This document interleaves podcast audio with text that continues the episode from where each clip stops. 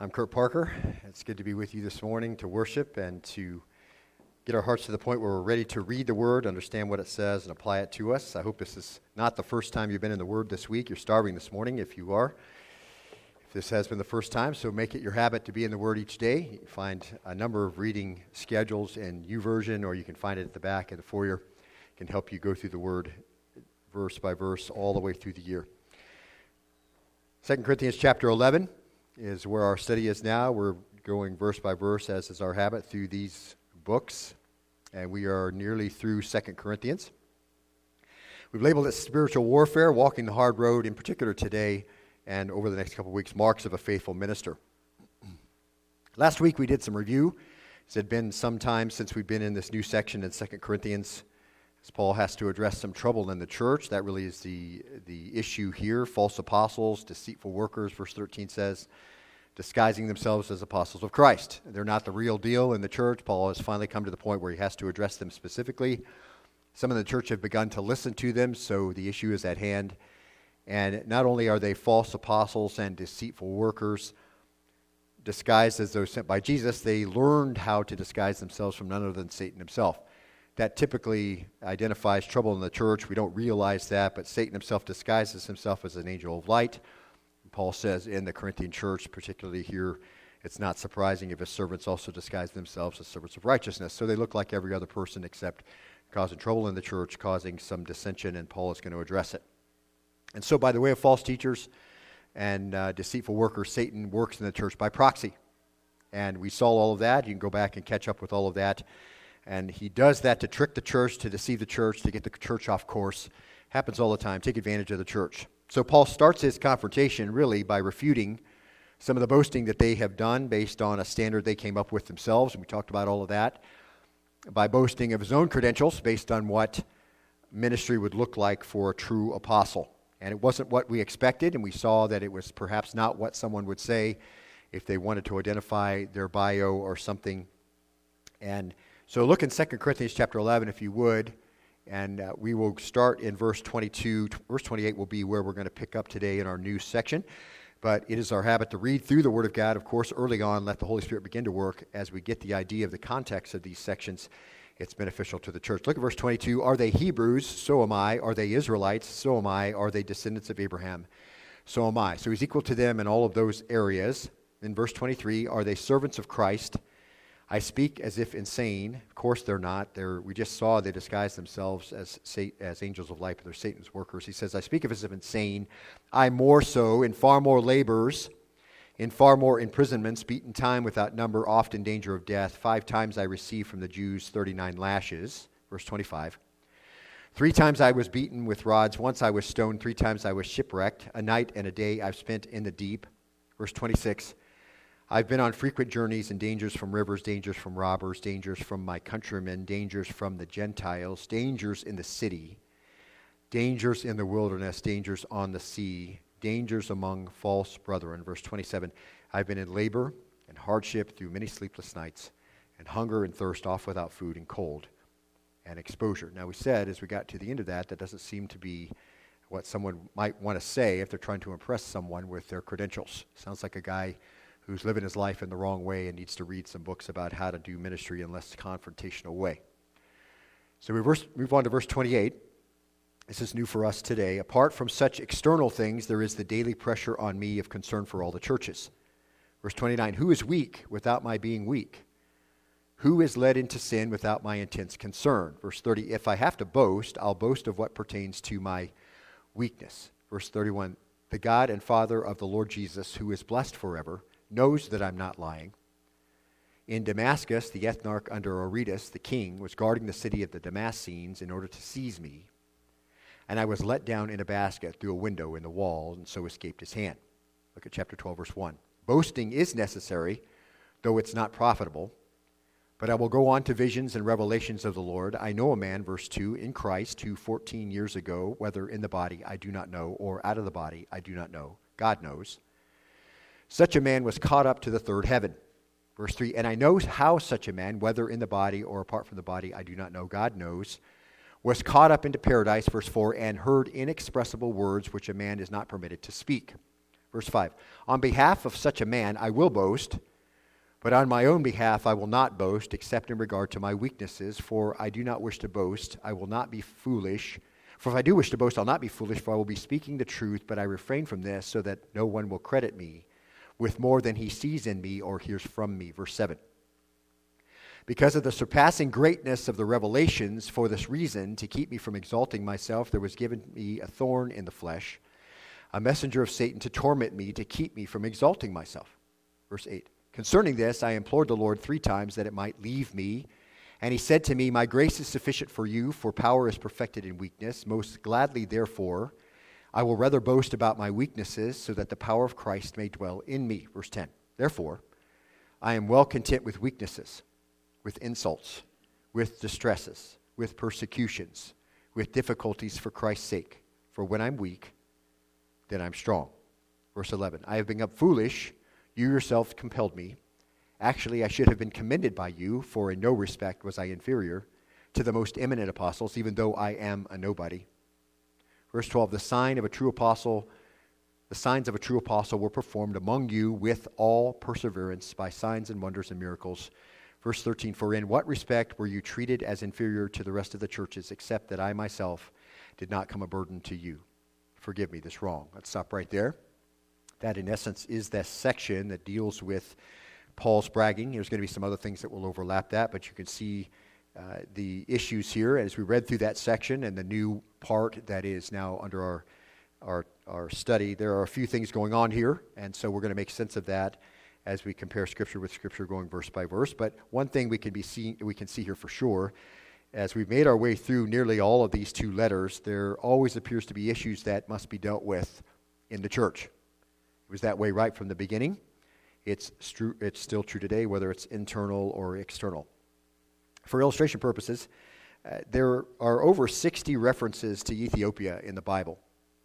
And Christianity there goes back to the days of Philip in Acts 8. But the modern story of the Ethiopian church is perhaps one you might not know, but it also sounds like reading from the book of Acts, especially among the Walamos tribe.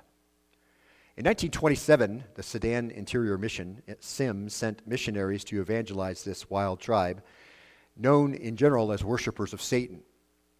During their annual, what they called a Passover, the Walamos sacrificed a bull to Satan, sprinkled his blood on the doorposts of their houses, and served its raw flesh to every member of their families. The atmosphere really shouted demonic activity.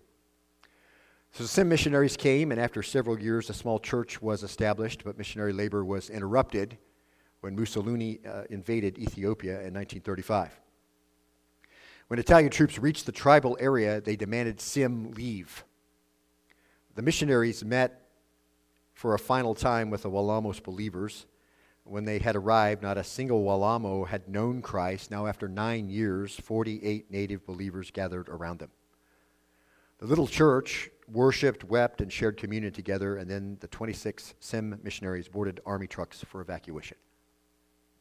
On April 17, 1937, their first day without missionary support, the little Walamo church found itself having to stand on its own feet. We knew God was faithful, wrote missionary Raymond Davis, that he was able to preserve what he had begun among the Walamos, but still we wondered if ever we were able to come back, what would we find? The invasion of Ethiopia marked the beginnings of World War II, and it wasn't until July 4, 1943, six years later, that the missionaries returned, and what they found defies belief. The Italian soldiers had tried to stamp out the small church. Church leaders were given 100 lashes, and one in particular was given 400. They, uh, they um, were a- unable to lie on their backs for months. Several had died. Two of them, Wandaro and Tori, were beaten in public, and while being beaten, preached to the crowds, giving out the gospel between lashes. Conversions multiplied, and tribal villagers began sending missionaries to other villages. And when they returned July 4th, 1943, instead of 48 believers, the returning missionaries now found 18,000.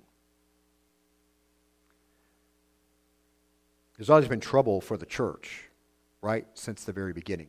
We know this because we read the New Testament. We see Paul having to address external pressure and certainly persecution and internal difficulties with difficult people and false doctrine. So sometimes that trouble is on the outside, sometimes that trouble is inter- internal. As I uh, was looking over that illustration earlier this week, and it, it, it was on my mind, of course, as it's probably been on yours, uh, the church in Afghanistan. Have you been prompted to pray? I'm sure you have. And all of the threats, of course, that the Taliban has made in relation to the church as a result of our administration. And you, you worry about them and you wonder what's going to happen, much like probably the SIM missionaries did as they departed from, from Sudan but can I tell you that the church is built on a rock, isn't it? It's not inhibited by the Taliban or anybody else. And as we pray for those who are in prison as if we were ourselves, that's what the Bible tells us to do. We pray that way, don't we? As we pray for those who are suffering, we read their letters by email and they say, We'll probably see Jesus within the next two weeks, but we're okay with that. So you realize that the church has always had suffering, it's always had difficulty, it's always had pressure on it. The church is no different there in Afghanistan. We don't have to suffer in that way, but we understand that, don't we? We don't, we don't want them to have to suffer. We want to have the Lord take vengeance on them. We know someday that He will, right? We know in Revelation that those who are martyred gather under His throne and say, How long, O Lord, till you avenge our blood? And the Lord knows how to do it to preserve people who persecute His church for judgment. The Lord knows how to do it. But we also know that the church is powerful.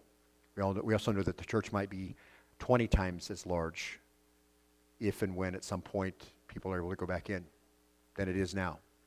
Because it's not inhibited by difficulty, is it? Church is built on a rock, and the gates of hell will what? Not prevail against it. But in order for the church to remain true, the church needs many things, but perhaps not the things we think that, or you might expect that it needs. The church needs sound doctrine and then people who will hear what the word says, what it means by what it says, and then do it. The church needs to understand its purpose and people who are willing to submit and act on its purpose, and that is the Great Commandment and the Great Commission. And if it has those things, it has sound doctrine and people who understand it and work on it, it will be right in the middle of where God has established it to be and doing the things God has established it to do regardless of the circumstances around it or in it. And to know sound doctrine, the church needs ministers who will teach the word and deal with the issues, leaders who care about the purity of the church and the lives of the individual members. It's not hard to figure out that the church where it's persecuted is pure, right? Because no one's going to pretend to be a believer. No one's going to church because it's the cultural thing to do. No one's coming because grandma goes or because my husband goes or my wife goes, because that could result in your death. Church is pure there. So the church where there isn't persecution is the one that's under the most danger of not being pure, right? And so the church needs faithful leaders, and so Paul's going to be that example. We're going to see that as we mark some of those things. And this, is, of course, is not a time to be fooled by words. It's not a time to be sentimental about tolerance, uh, and it's no time to be gullible. The church has to be firm and understand what it believes and then teach those things. And then able to throw down all those high towers lifted up against the knowledge of Christ. That's the whole idea of knowing what the word says. And we're going to see that type of leader modeled by the Apostle Paul. Now look at verse 28, which is new for us today. And we'll just work verse by verse, as is our habit, comparing Scripture with Scripture to get an idea of what a godly leader, uh, and in Paul's particular situation, a faithful apostle, a true apostle, looks like. Because what we've read, these are, these are the marks of a godly leader, these are the marks of a faithful believer. Walking the hard road is part and parcel of following Jesus. And among all the things that we learn from Paul through these two letters, we learn that his humble acceptance of those truths, embracing them as affirmation of God's direction and affirmation of the ministry he's been given. So, difficult times, hardship, and all that just affirm that Paul was right where God wanted him to be. So, look at verse 28. Apart from such external things, there is the daily pressure on me of concern for all the churches. Verse 29 Who is weak without my being weak, and who is led into sin without my intense concern? Let's stop right there. So, Paul starts with an interesting uh, turn of a phrase. He says, Apart from such external things. And that's, of course, referring to other things like the things he has listed. So, the best way I think to understand that, apart from what I've just listed and things I haven't listed, I think is the way we can understand that. Apart from the things that I've been through and the things I didn't tell you I've been through, there's this daily pressure of, of me, on me for the churches. He didn't want to do this foolish thing of boasting. And it wasn't something that he desired to get into, so it's not surprising to us that there's things that he didn't list. And that's precisely what he indicates here. So there's more he could have said in this foolish recital, but he gave enough to get the point across. But he says, besides all of that, which is just a hit and miss kind of thing, it's not daily. There is this daily pressure on me for all the churches. Notwithstanding the effect of the physical hardship uh, that, had, that was on Paul, uh, and compared to that, this pastoral burden of the church is much greater. Day by day, the idea of an anxious concern for the churches established through his labors really bears down on him, and he thinks about it.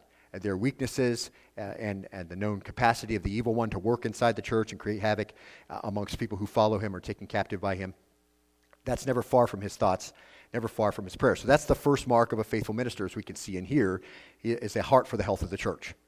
A faithful guide, and, and of course, Paul is is saying this because it's one of the many problems among those who, as we pointed out, the false apostles, false teachers, they claim the authority over the church, but they don't really care about the church. And so Paul can point out uh, that he's superior because he does love them. Paul says, I feel the pain of the church weaknesses, uh, their difficulties. And the next word is an important one. It helps us describe Paul's experience as a minister. Episostasis, the pressure of the day to day things going on in the church. He was burdened with those matters. It applied pressure on him. And that word, uh, episostasis, is the word for rebellion. And so when you, it's metaphorically used here, so when we understand it, it's like an uprising constantly that he has to deal with. So constant irritation, a constant attack, a harassing, relentless, wearing assault. That's what's going on. As he's thinking about the churches and all the places he had ministry and the things that are going on amongst the people, because we're going to see it's getting very specific here in just a minute. It just assaults his peace, no doubt, his, his health. I'm sure it robs him of his sleep, his tranquility, his happiness. It's an assault that never ends he understood how to handle the things that happened to him physically, they were a lot easier to manage, right? Philippians chapter 4, verse 11 says, I've learned to be content in whatever circumstances I am. I know how to get along with humble means. I know, also know how to live in prosperity and any and every circumstance. I've learned the secret of being filled and going hungry, of both having abundance and suffering need. That's the easier part of it. See, Paul learned this. It takes patience. You certainly have to trust the Lord with those kinds of things persecution and hardship and suffering need. But the hard part is enduring the suffering and the pain and the pressure of the churches, Paul says. That's a daily thing. He was concerned about his people. That's the mark of a true apostle, a faithful minister. Paul cared about them. It's not, and it's not part of the emphasis here, but the Philippian church cared for him too. And we kind of see that reciprocal back. And it wasn't always the case. But in Philippians chapter 4, verse 10, Paul says, I rejoiced in the Lord greatly that now at last you have revived your concern for me. Paul always had concern for the church. The Philippian church had to revive their concern. Indeed, he says, you were concerned before, but you lacked opportunity to express it. So he, they were concerned about him, but they weren't finding a way to, or they couldn't find a way to minister to his need. Nevertheless, verse 14, he says, You've done well to share with me in my affliction. Obviously, that wasn't always the case in the churches. Remember chapter 7 when he first heard 2 corinthians 7 when he first heard the corinthians had begun to, to backbite about him and gossip about him and stab him in the back and has some lies of the false apostles and began to believe them. Verse 6 says that he was depressed. And it says he was so depressed and we looked at this that he had no heart left for ministry. He had an opportunity to preach at troas. Do you remember this? And then he didn't do it because he was so concerned about what was going on in the church and that happens uh, to ministers from time to time when they have to deal with hardship in the church and hard people it takes away that desire, that joy to do ministry. But in 2 Corinthians 11 28, he says, There is this daily pressure on me of concern for all the churches. That's Paul's heart. He's expressing, I feel the pain of the churches. I feel their weaknesses. Who's weak without my being weak, he said. And, and who is led into sin without my intense concern? I feel the pain of the church and what they're suffering. So the man loved, obviously, and had desire to express that. And, and the beginning of his conversation with the Galatian church reveals a lot about what we just talked about. In Galatians chapter 4, as we explain Scripture with Scripture, verse 14, here's what he says, and, and you can mark this and kind of see the change as we work our way through. Verse 14, he says, And that which was a trial to you in my bodily condition, you did not despise or loathe, but you received me as an angel of God, as Christ Jesus himself. What happened? Well, Paul was sick, and he was with them, and they didn't despise him, and they cared for him. And so he said he really, really appreciated that. But obviously, as you move to verse 15, things have changed. He says, um, in verse 15, he says, Where then is that sense of blessing you had? So something's changed, right? So they, they initially received him as an angel of God. They ministered to his needs. They treated him like you would treat Jesus if he was there. And he says, But then, where then is that sense of blessing you had? For I bear witness that, if possible, you would have plucked out your eyes and give them to me. So obviously, his ailment had to do with his eyesight. And then he says in verse 16, So have I become your enemy by telling you the truth? So what's happened? Paul's at Galatia. He's sick. They're ministering to him. They treat him very well. And then he sees the problem in the church. And what does he do? He addresses it. And then all of a sudden everything's changed. And what does he say? So am I, I'm your enemy now because I have to address something in the church. So this is the, this is the type of pressure Paul is under. This is how it works inside the ministry. He had to deal with false doctrine again in the church and difficult people in Galatia. And when he had to do it, uh, the care they had demonstrated to Paul dried up. And so he says in verse 19, he says, My children, with whom, mark it, I am again in labor until Christ is formed in you. What's it mean? He had to go back. Okay, this is not how we manage ourselves in the church. This is not what has to be done. He has to go through all the difficult times and difficult people and work again to get the church to mature. The pains of birth, that's the idea. The church isn't where it needs to be. He has to deal with these birth pains again for delivery all over again. And those things concern Paul. In Ephesians chapter 1, again, a great illustration. In verse 16, he says, Do not cease giving thanks for you while making mention of you in my prayers, that the God of our Lord Jesus Christ, the Father of glory, may give you a spirit of wisdom and revelation in the knowledge of Him. I pray that the eyes of your heart may be enlightened, so that you will know what is the hope of His calling, what are the riches of the glory of His inheritance in the saints, and what is the surpassing greatness of His power towards us who believe. So, what's going on here? Paul is, is praying for the church. It's a burden on him. He understands what's going on in the church. He does it again. We have Philemon 6. He says, and I pray that the fellowship of your faith may become effective through the knowledge of every good thing which is in you for Christ's sake. We don't know exactly what's going on with the church. It's kind of like listening to a one sided phone call. We get to hear what he says to the church so we can go backwards and say, okay, so what's going on? Obviously, the fellowship of your faith wasn't very effective. And Paul says, I'm praying that it will be. And it'll be that way from the knowledge of every good thing which is in you in Christ Jesus.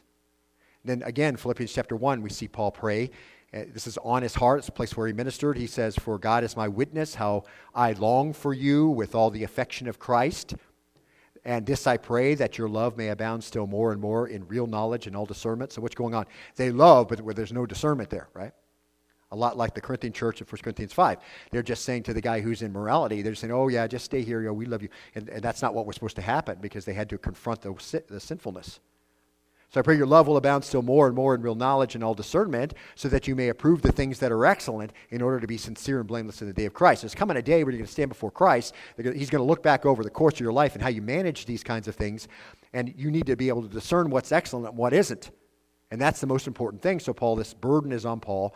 And he says, I have birth pains until Christ is fully formed in you. That's why he can write Philippians and Thessalonians and Philemon. That's like he can write to Romans and all the other churches Uh, as an experience of his faithfulness. And so, as he cares for the church, which is that first mark, he expresses that care in prayer, doesn't he? We see that over and over again, a model for praying for the church. He was burdened for them, and it works out in how he prayed for them. This reflected his concern. His heart was for their maturity. And so he would, he would pray for them to grow and be stable. He would pray for them to walk with the Lord, to love each other more. He'd pray for them to know what things are good and what things aren't good and discern between them and exclude the things that aren't. He, he would pray for them to walk in the Spirit and don't walk in the flesh and show forth the fruit of the Spirit and be sincere and blameless. See, Paul is concerned about that. He's concerned about their testimony individually, he's concerned about their testimony corporately. So he cares for the church, he prays for them, he's concerned about their testimony, and so he addresses those kinds of things. And all that because his heart was for his people and their spiritual health. When they were struggling spiritually, he struggled. When they were walked in sinfulness, he grieved. When they were flourishing spiritually, he rejoiced. See, these things were always on his mind every single day. Physical suffering was actually easier to endure because it didn't happen every day, but this was always on his mind, always robbing his sleep, always robbing his, his, uh, his happiness. See. In 1 Thessalonians chapter 2, he talks about his love for the people. He says in verse 5, he says, For we never came with flattering speech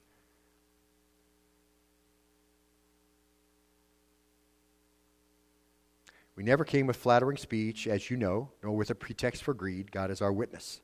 Nor did we seek glory for men. And you know, I thought that's interesting as we read that.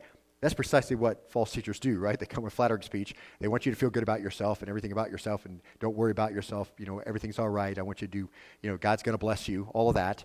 See? And, and uh, we didn't come for, as a pretext for greed. That's a false teacher, right? Coming in, they want to get all they can get, uh, as much as they can milk the church. That's what they're after. Paul said, I didn't do that. We didn't seek glory from men. Again, false teachers are always wanting somebody to affirm them. You're such a great guy. You're doing such a great job. You know, you're a powerful man of God. All that. That's what they want, see? Paul said, I didn't come with any of those things when we came.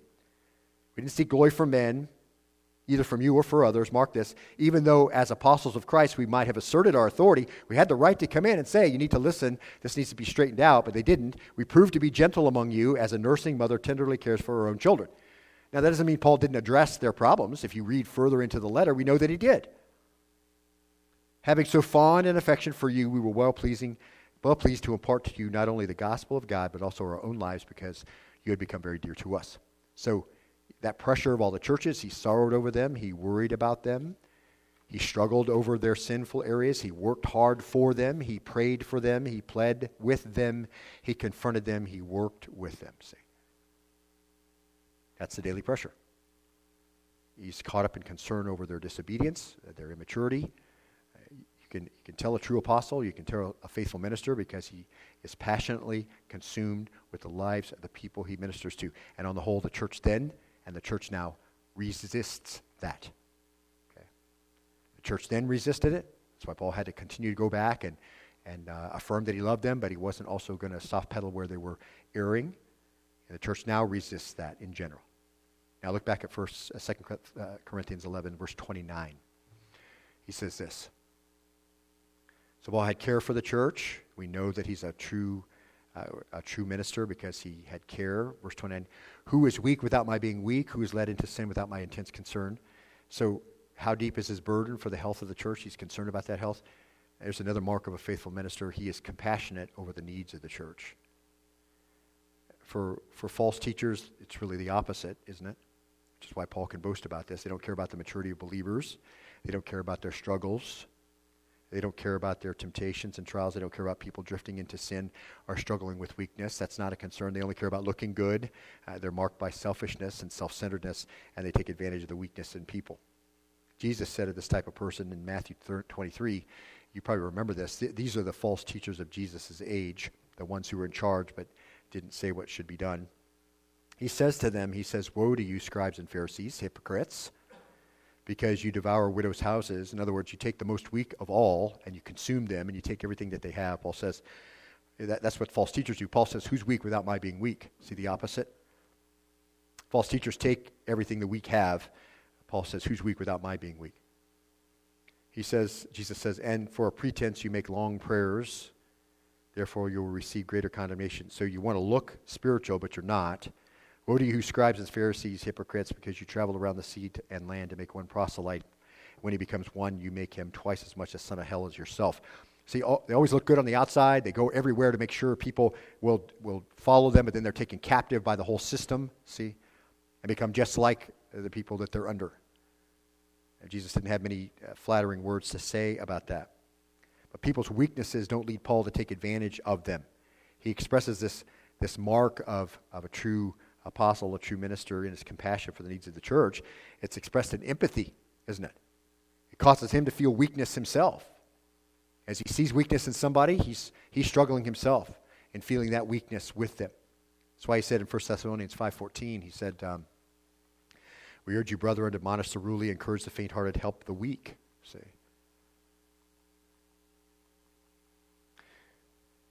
Feels weak when he hears about or sees the failings, the strugglings, the stumblings of the weak, and um, he doesn't want to have to see them go through it, so he exhorts the church to strengthen the weak. He said, You urge you, uh, do these things. And look at last part of verse 29. He says, um, Who is led into sin without my intense concern? He says, um, present passive scandalizo, who is led into sin. That's where we get our English word for scandal. It's an interesting way to go about this. the, the word includes the trigger for a trap. That's the idea. Whenever you see that scandal thing, we think, you know, somebody got caught doing something. It's very embarrassing for them. But uh, from the Bible's perspective, it's going underneath all of that. It's the trap that pulled them in that caused all the embarrassment. It's not the embarrassment itself, it's the trigger for the trap which caught them.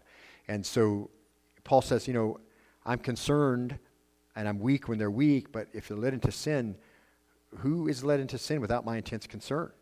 He's, eh, the scripture uses that word scandalizo a couple of different ways. It's described in scripture as a result of obstinacy. People get trapped in a trap because they're stubborn.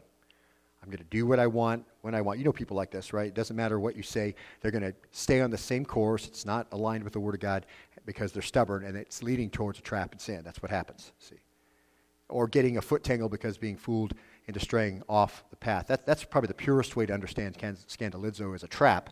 You get off the main path and you got someplace where you shouldn't be and you, and you got trapped. It's also described in a passage that talks about being offended because of someone, some imagined slight that you may have had. But regardless of how it occurred, whether it was something Paul had to say to them and they were offended by it, or, or whether it was their own obstinacy and their stubbornness, or, or wandering away from sound teaching, the question is rhetorical. Who is led into sin without my intense concern? No one. Regardless of the background, regardless of what happened, if you led into sin, I'm concerned about it.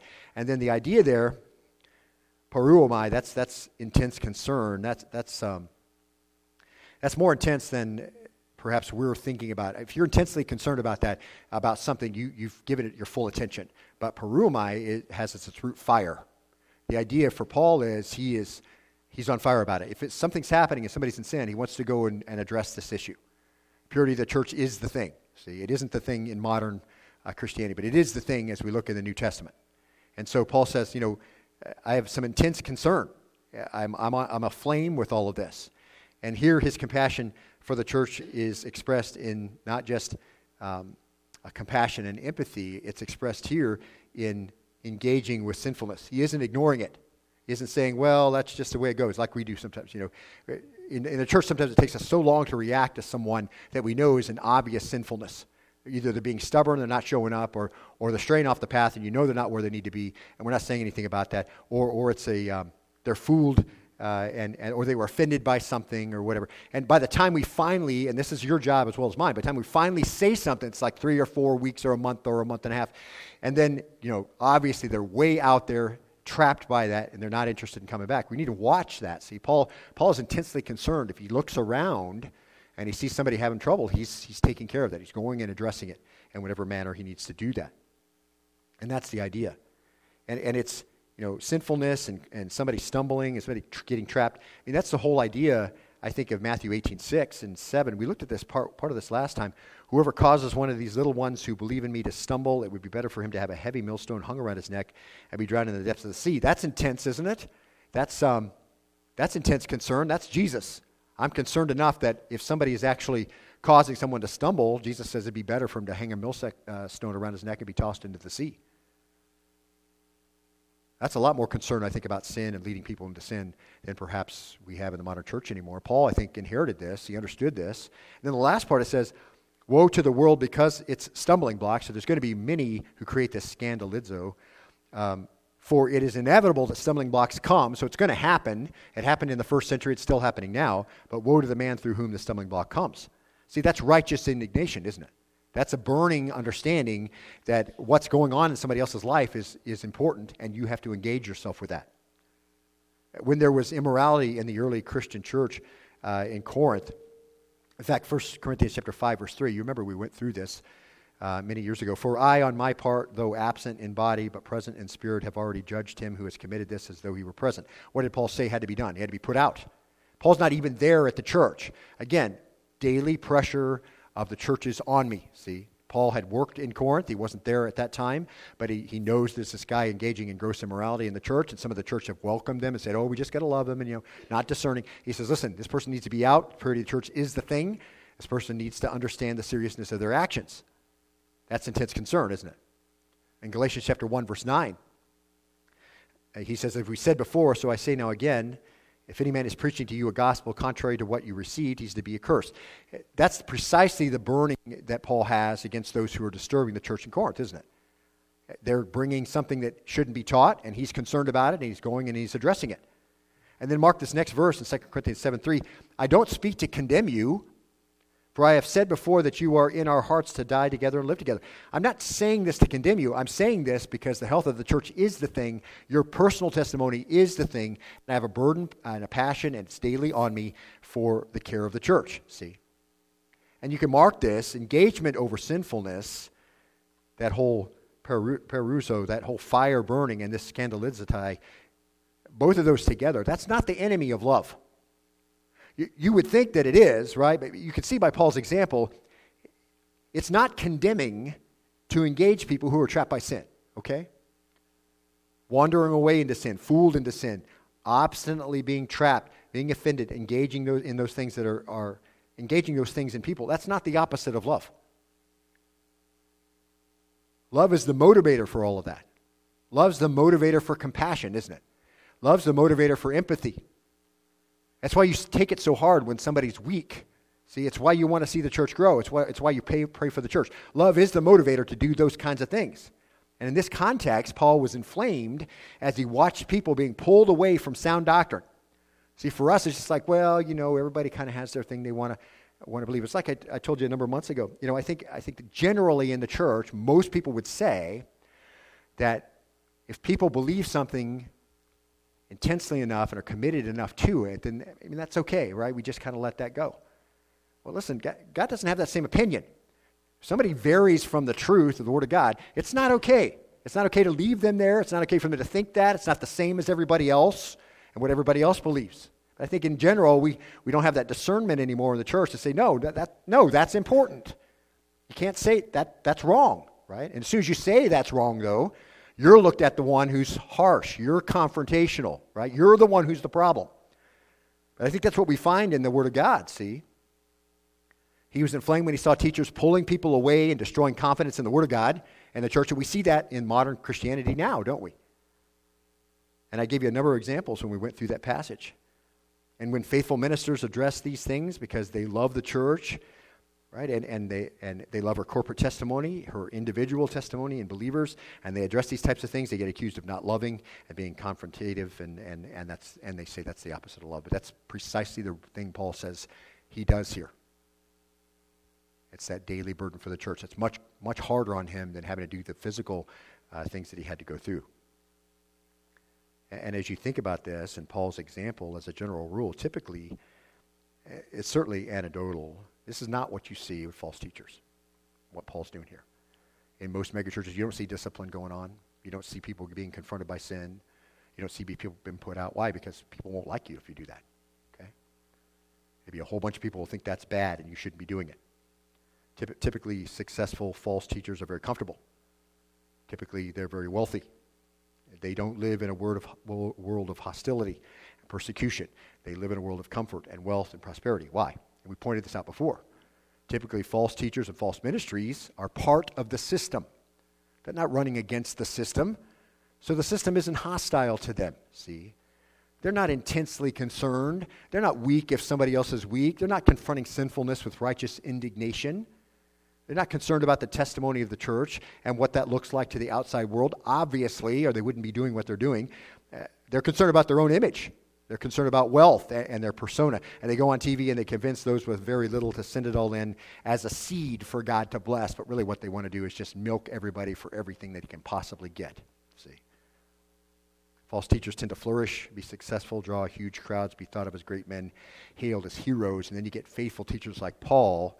True men of God tend to suffer persecution, hostility, false accusation, and sometimes even physical harm. And we can see that in Paul's life, right?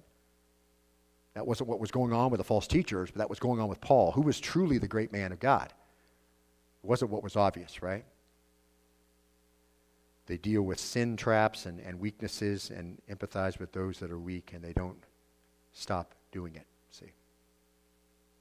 And then that takes us to the last four verses of chapter 11, and this we'll finish up with this. Look there if you would. So Paul says this, and after we've laid this foundation, it's going to be it's just going to easily fall into your lap. If I have to boast, I will boast of what pertains to my weaknesses. That doesn't sound like a false teacher, right? Most people don't want to say, here's where I really screw up all the time. Here's where I really mess things up. Here's where I am I just can't seem to get this right. Again, Paul just denies all the norms of your bio where you want everybody to think that you're highly educated and you've planted a lot of churches and you're well written and all that kind of stuff. See, Paul doesn't do that. He goes, if I have to boast, I'm going to boast about what pertains to my weaknesses. He's trying to show himself superior to false apostles. And he does it, listen, by talking about his suffering, which seems so contrary to the normal approach. That's not the way leaders operate. See, uh, false leaders, they tend to be impervious to the difficult things, right? Uh, false apostles would have paraded themselves as invincible, right? We're strong. Uh, you know, the, the Lord is doing mighty, powerful things in my life. I'm, you know, I, I, I'm impressive. I'm dominant, right? I can control this environment, take charge of it. I can claim victory in Jesus' name. And then, because I'm claiming victory in Jesus' name, obviously, no more hardship on me at all. See, that's what, that's what false teachers say. Not Paul. Paul says, You want to see what I brag about? I'll show you the inner workings I'll boast in my weaknesses. And that's our next mark of a faithful minister. Number three, he doesn't operate under his own power. We're going to see that so clearly. He knows he doesn't have any power to accomplish anything for the kingdom in and of himself. And then he illustrates just how little he controls the circumstances surrounding his own ministry. Instead of showing this great miracle power, right, a great standing of faith to disarm the powers of darkness, what we hear with false teachers all the time, what's he say? Look at verse 31. The God and Father of the Lord Jesus, he who is blessed forever, knows that I'm not lying. So it's as if he's standing right before the Lord and saying, What I'm about to tell you is precisely what happened. In Damascus, the ethnarch under Aretas, the king, was guarding the city of the Damascenes in order to seize me, and I was let down in a basket through a window in the wall, and so I escaped his hands. Oh, that's so impressive, Paul. Right? instead of boasting about his greatness in the hierarchy of the kingdom, how important he must be to God, he tells a story about how he had to get lowered out of a window in a basket. That's a very embarrassing thing, isn't it? Surreptitiously sneaking out of town in the middle of the night so that a bunch of pagans don't take his life. Right? It's hardly what you would expect from a powerful apostle. And he, and he gives his enemies so much ammo to shoot at him. Can you imagine them saying, How could he be a true apostle? If this is how he has to get around, that's so embarrassing. Right? It's the very opposite of what you would expect out of anybody who's making a defense of his apostleship. Right? You get that incongruity of all of that. Paul says, Here, I'll brag about this. I had to sneak out of town and get let out of a basket so nobody would kill me. Paul was powerful, though, wasn't he? I mean, powerful writer, nobody could deny that, right? Powerful speaker, powerful in the gospel, powerful refuter of the Jews. He'd only been born again a couple of days. He's in Damascus, and he's refuting the Jews in, in, the, in the synagogue, and they wanted to kill him. He's only been a believer a couple of days. He was a powerful speaker, no question about that. Powerful arguer. He wasn't much to look at. We looked at that, right? He was barely over four foot tall, suffered from physical ailments ridiculed, imprisoned, flogged, disrespected, ignored, gossiped about. The power he had was power he displayed in weakness. See? It wasn't his power on display, was it? Paul wanted God's power on display. That's what he got, wasn't it? In, in 1 Corinthians 4 7, he says, We have this treasure in earthen vessels, so that the surpassing greatness of the power of God will be of God and not from ourselves. When Paul got through ministering, people walked out, he didn't want people to think what a great guy Paul was. That's the last thing he wanted people to think. He said, We hold this treasure in an earthen vessel, in an ugly old clay pot, and we just pour that out, and you just think how great God is. That's, that's Paul's understanding of power. That's Paul's understanding of, of being a true apostle. He wasn't interested in taking credit, he wasn't interested in people thinking he was great. See? He didn't come and talk about himself or brag about himself or flatter people with words. He didn't want people to remember him at all. That's real power, spiritual power. And God worked through him like he did through the seeds planted by the SIM missionaries long ago, right? They could take no credit for what went on with the 18,000 converts when they came back six years later, could they? Only that they had delivered sound doctrine to the church and showed the church how to discharge that sound doctrine and gave them their marching orders, didn't he? Great commandment, and the Great Commission, and then they were taken out of the way. And what happened? The power was really in the message, wasn't it? It wasn't in the SIM missionaries. They never would have claimed that they did this great work because obviously God did it, right? Some plant, some water, but God, what? Gives the increase. So the real power for change, and in spite of apparent outward ineffectiveness and hopeless situations like in Afghanistan, right? But the real power to change is found beyond the individuals, isn't it? They're just clay pots poured out. The Word of God in their heart is divinely powerful, 2 Corinthians 10.4 says, for the destruction of fortresses. A weapon God can use, mark it, forged correctly, is going to be used in power. But it won't be because we're great. It's because He's great, and we're okay with Him being great. That's a, and I think that's a, an important lesson to pull out of this as we think about what faithful teachers look like. We can see this all in Paul. Of course, he's, he's troubled all the time by what's going on in the church. He's always having to worry about it and apply himself to these things and be on fire about when things are, are in sinfulness and, and, and empathetic when people are weak. This is real struggles Paul had. We can pull out we can pull out real marks of what it looks like for a faithful minister and what it looks like for you as you minister to people, where real power will be found. All right, let's, let's bow and be dismissed in prayer. We're out of time. Thank you, Father, for uh, an awesome time together. We thank you for the fellowship of the saints. So grateful for uh, just being together and the joy that it is to encourage one another, to sing together, to have a common bond, which is found in, in this faith handed down once for all. Grateful for our salvation. We're grateful for our security. We're grateful for the mandates you've given us to march uh, and follow the great commandment and take the great commission out. We're thankful for your word that shows us how we're to live and what we're to do and to be discerning about these kinds of things that our testimony might not be tarnished. And so, Father, you, you, you make the best of all of these kinds of things. Ignore the words of this speaker if they varied from where you wanted your people to be and help them to embrace these kinds of things, which is where the power really is. Father, we want to be church like that. We want to be a, a people like that. And we, you know this. We, we honor your word. We read it. And we want to know what it says and then do it. And I pray that you'll help us, empower us to do that. And Father, as we go off from here, where our mission field's located around the work areas and school and all the things that are going to occur this week, and for our students who are back, Lord, we pray that you'll strengthen them as they start the new semester, calm their fears as there's some unknowns there perhaps, and, and help them to do well for your own glory, that you might equip them for the things that you have for their future. We thank you for them. Lord, show, that, show us how we can best minister and, uh, to them, and, and then they can minister as, uh, as well with us and through us. Father, I pray that uh, uh this week we'll love you with all our heart, soul, mind, and strength, and our neighbor as ourself take the gospel to everyone that you bring in our path. We pray this in the name of your son, Jesus, and all God's people said.